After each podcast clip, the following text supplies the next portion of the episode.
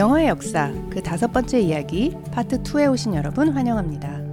이 팟캐스트는 케빈 스트라우드의 오리지널 팟캐스트 The History of English의 한국어 번역판입니다. 지난 파트 1에서 우리는 알파벳 C의 유래와 그 원래 소리가 K 사운드였다는 것을 알아보았는데요.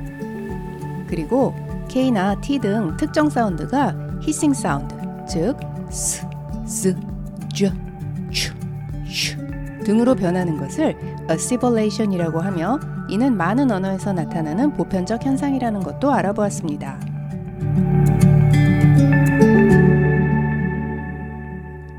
이제 400년대로 돌아가 그 당시의 상황을 보면 유럽 대륙의 로마인들도 그리고 잉글랜드 섬의 앵글로색슨인들도 K 사운드에 대응하는 문자로 대문자 C만을 사용하고 있었습니다. 476년 서로마 제국의 멸망과 더불어 여러 줄메닉 부족들의 킹덤들이 생겨나게 되면서 라틴어는 다양한 지역 방언으로 분화하게 되는데요. 이 과정에서 라틴어에서 직접 파생된 로맨스 계열 언어들 및 줄메닉 계열 언어들 내에는 다양한 변화가 생겨나게 됩니다.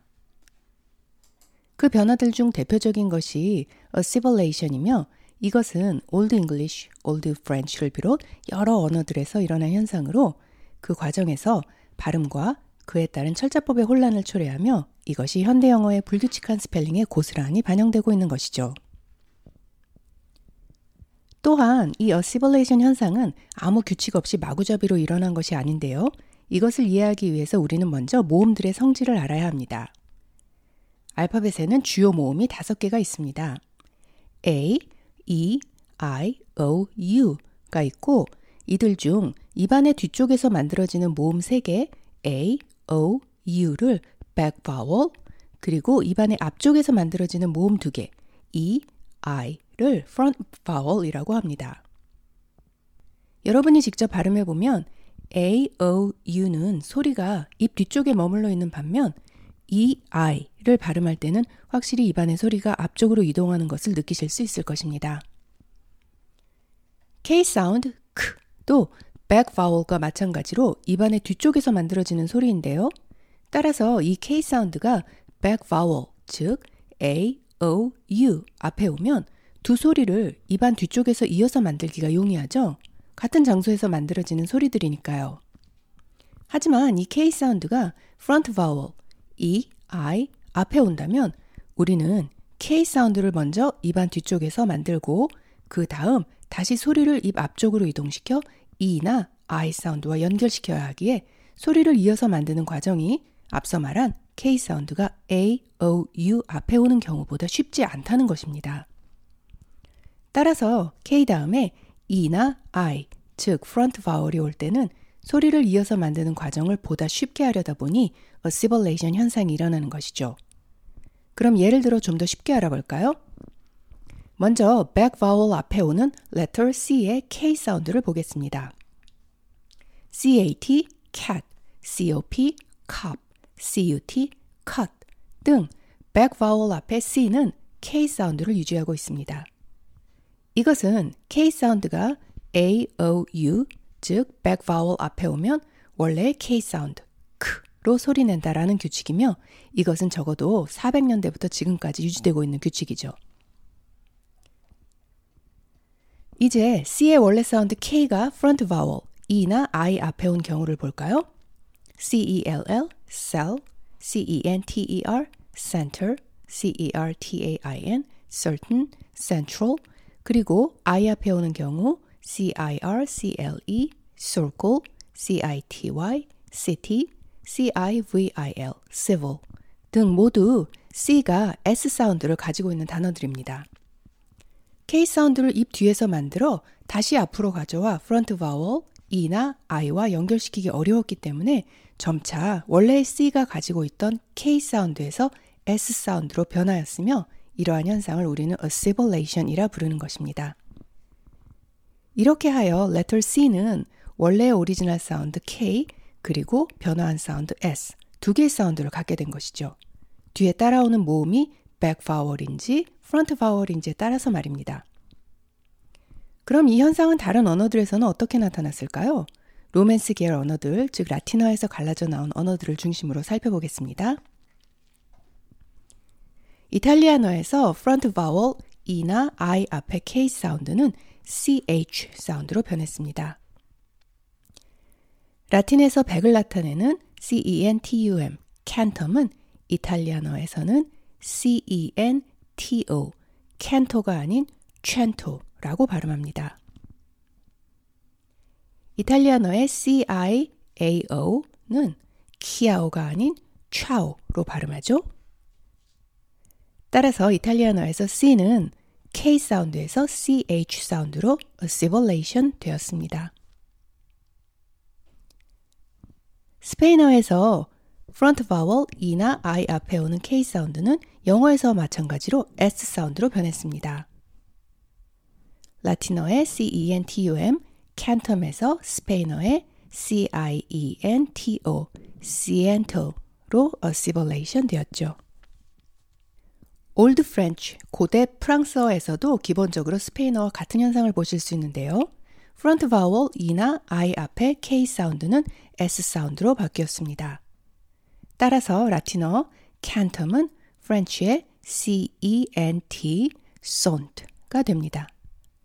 이렇듯 K와 S 사운드의 구별이 인도 유러피아어의 centum language와 satem language를 구별하는 중요한 이정표가 되었듯 그 이후에 서유럽 언어들 사이에서도 다시 한번 이 assimilation, 즉 K 사운드에서 hissing sound로의 변화가 일어났던 것이죠. 단어 C-A-N-C-E-R, cancer를 한번 볼까요? 이는 악성 종양 혹은 바다의 생물, 개 두 가지의 뜻이 있는데요. 이는 악성 종양으로 인해 부은 혈관의 모습이 다리가 많은 개를 닮아서 그 이름이 붙여졌답니다.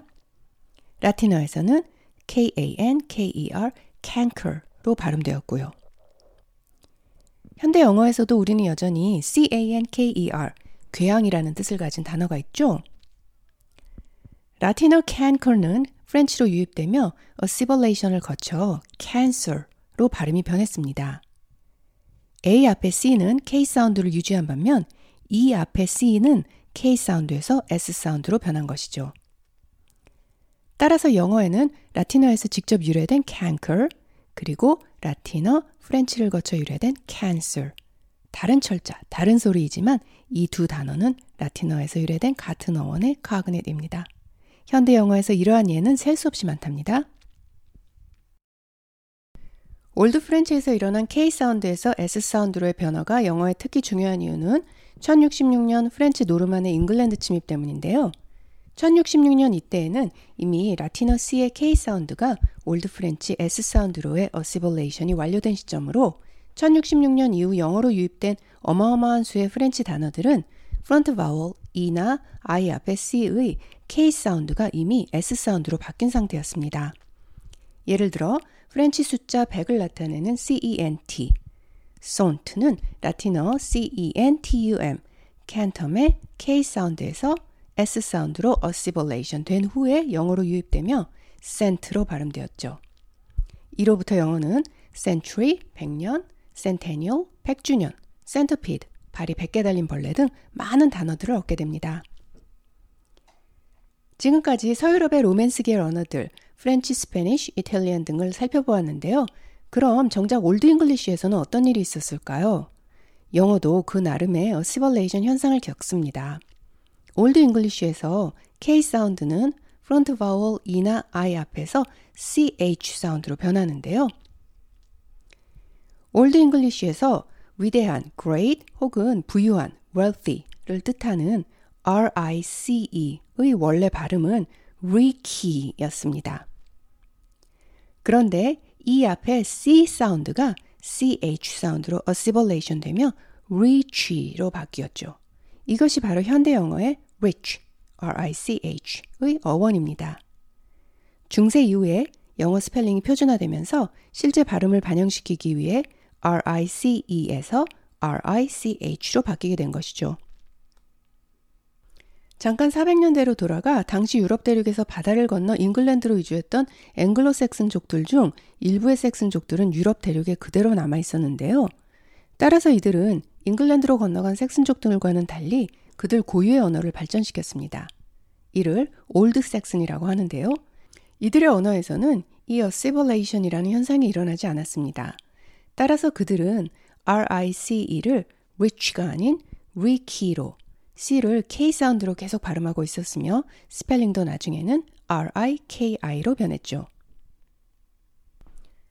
또 다른 앵글로색슨족의 원래 단어 CIRICE는 Old Saxon어에서는 KIRIKA라 스펠링하고 kirika라 발음된 반면 잉글랜드 섬의 Old English에서는 assimilation 현상이 일어나 CIRICE로 같은 스펠링이지만 K 사운드가 CH 사운드로 assimilation 되며 church로 발음이 바뀌고 이것이 현대 영어 교회 church의 어원입니다.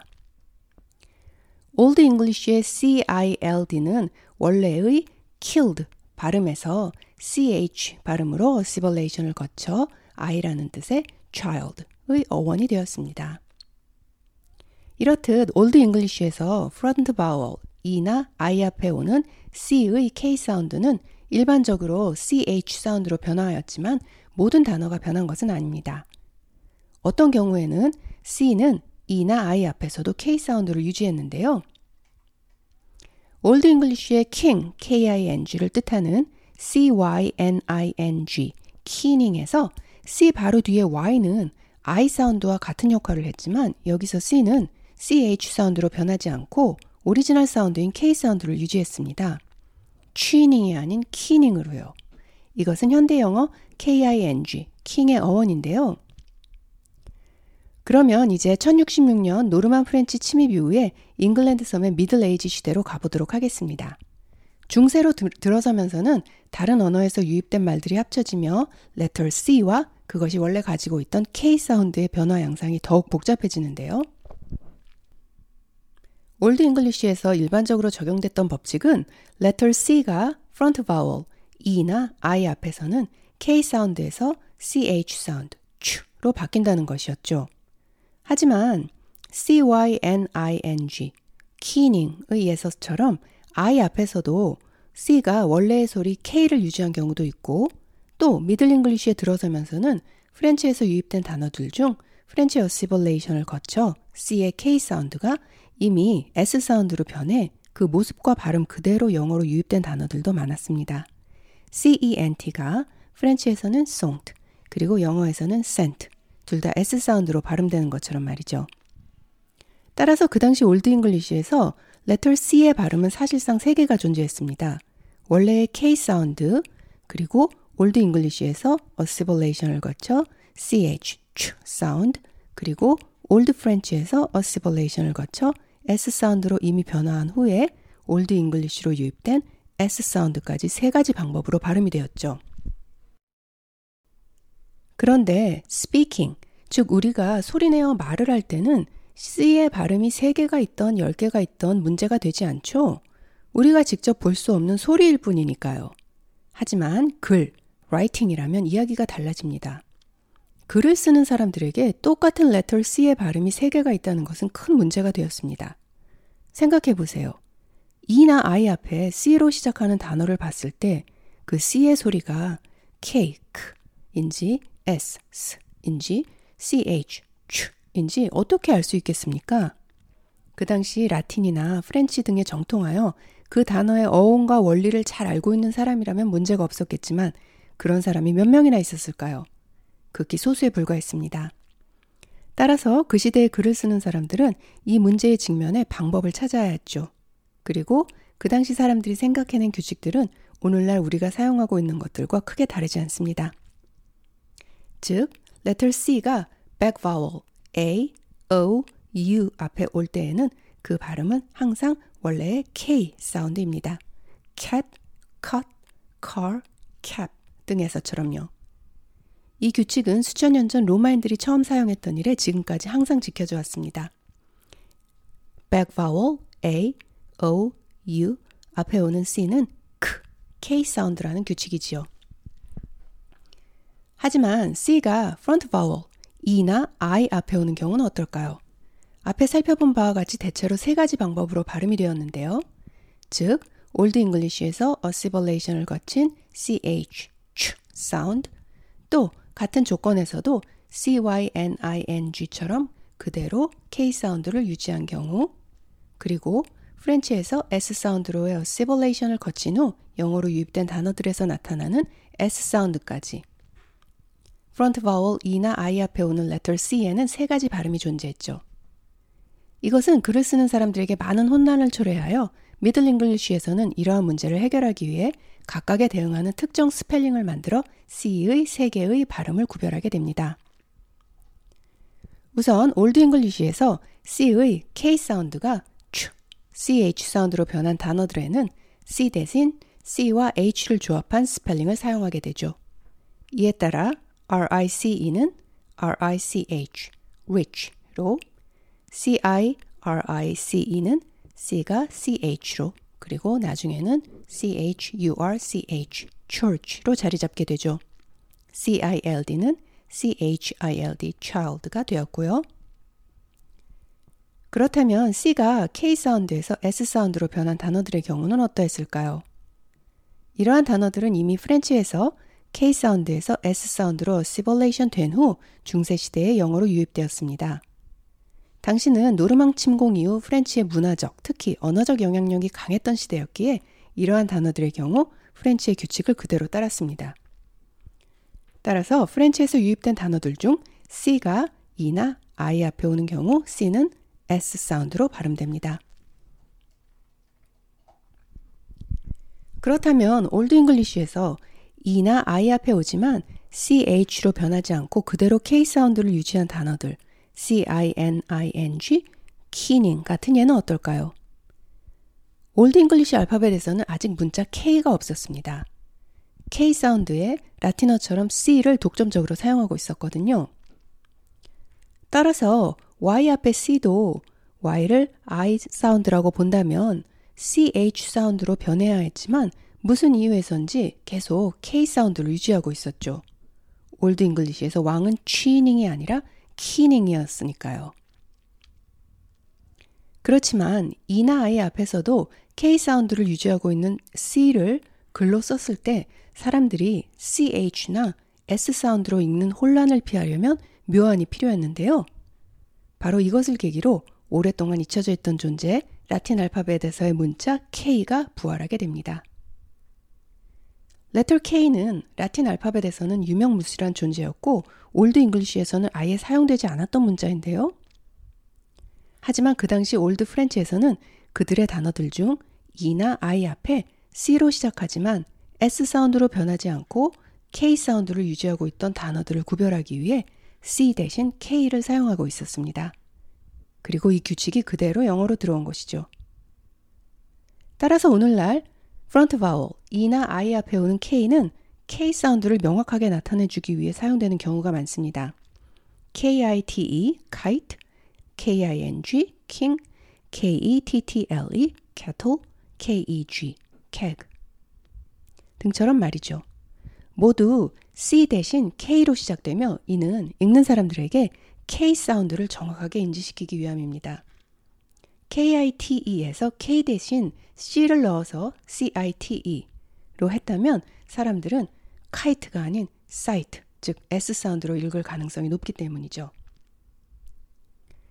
K는 종종 AOU, back vowel 앞에 오는 경우도 있는데요. 이 경우 대부분 다른 언어에서 온 외래어들입니다. 예를 들면 호주의 원주민어에서 유래된 kangaroo처럼 말이죠.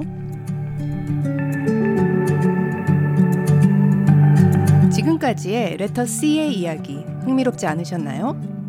letter C뿐만 아니라 모든 언어에서 sound change는 보편적인 현상입니다.